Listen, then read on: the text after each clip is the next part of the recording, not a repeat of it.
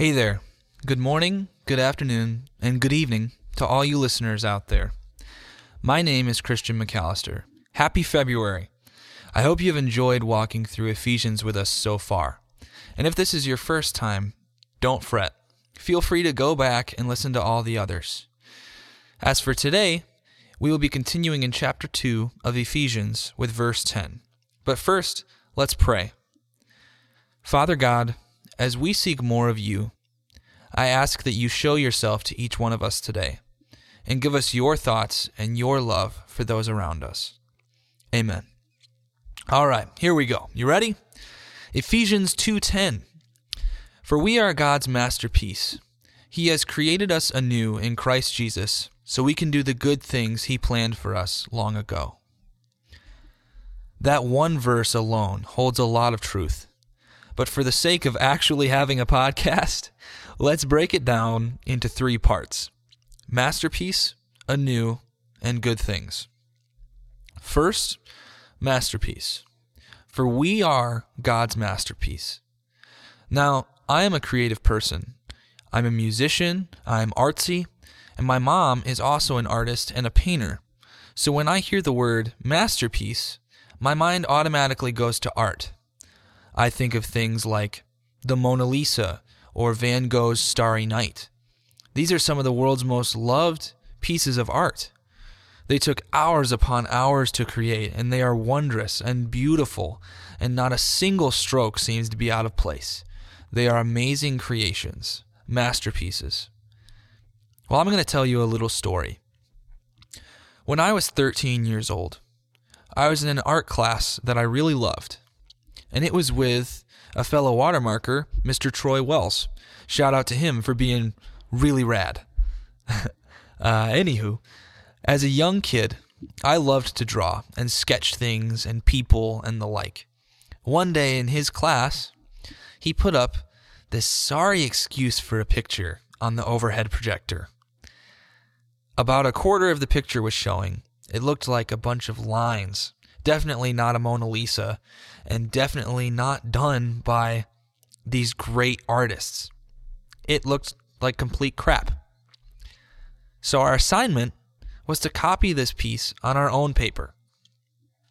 As the class went on and more sections of the picture were uncovered, we had all finished drawing the mess of lines and shapes. Then something magnificent happened.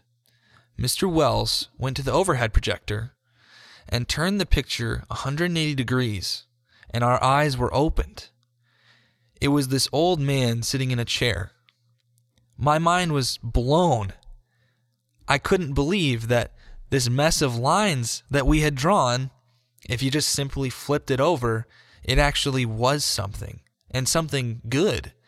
Just a little shift in perspective, and it went from a mess of lines, something I thought to be pointless, and it became a masterpiece. I find that often happens with our own lives regarding God's plan and us being His masterpiece.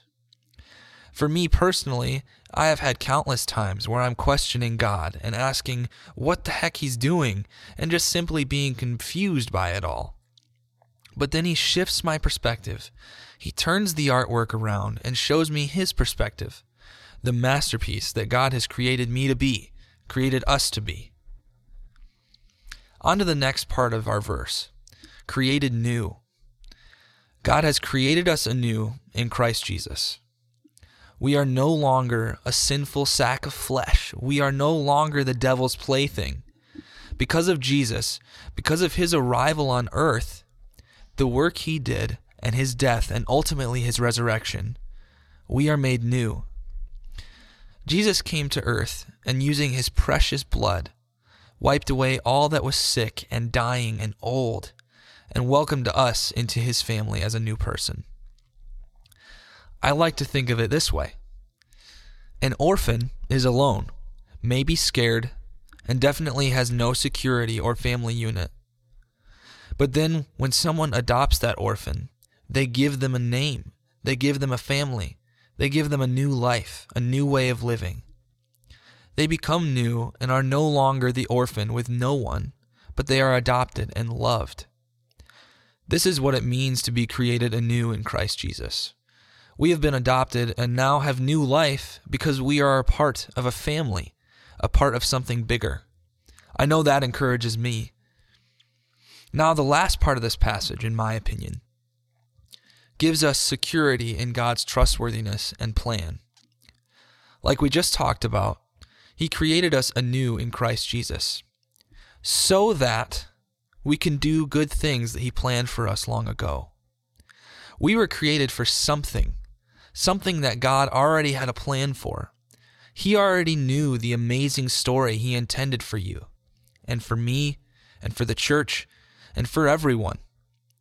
This shows us that not only are we made new by God, but it has a purpose too. We were made new so that we could go into the world and make disciples, to be united as a family, to be one great body of believers united in Christ, spreading the unending, strong, perfect love of God. In 2 Corinthians 5:17, it says, "Therefore, if anyone is in Christ, the new creation has come. The old has gone, the new is here." So I will leave you with this.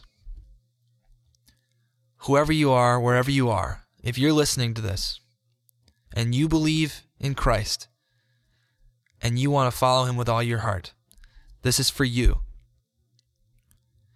Go out into the world as a new creation, spreading the hope and love of Jesus Christ, and be secure in the beautiful fact that you are God's masterpiece. You are created anew so that you can do good things, all in the name of our Heavenly Father. Thank you so much for listening and have an awesome day. See ya.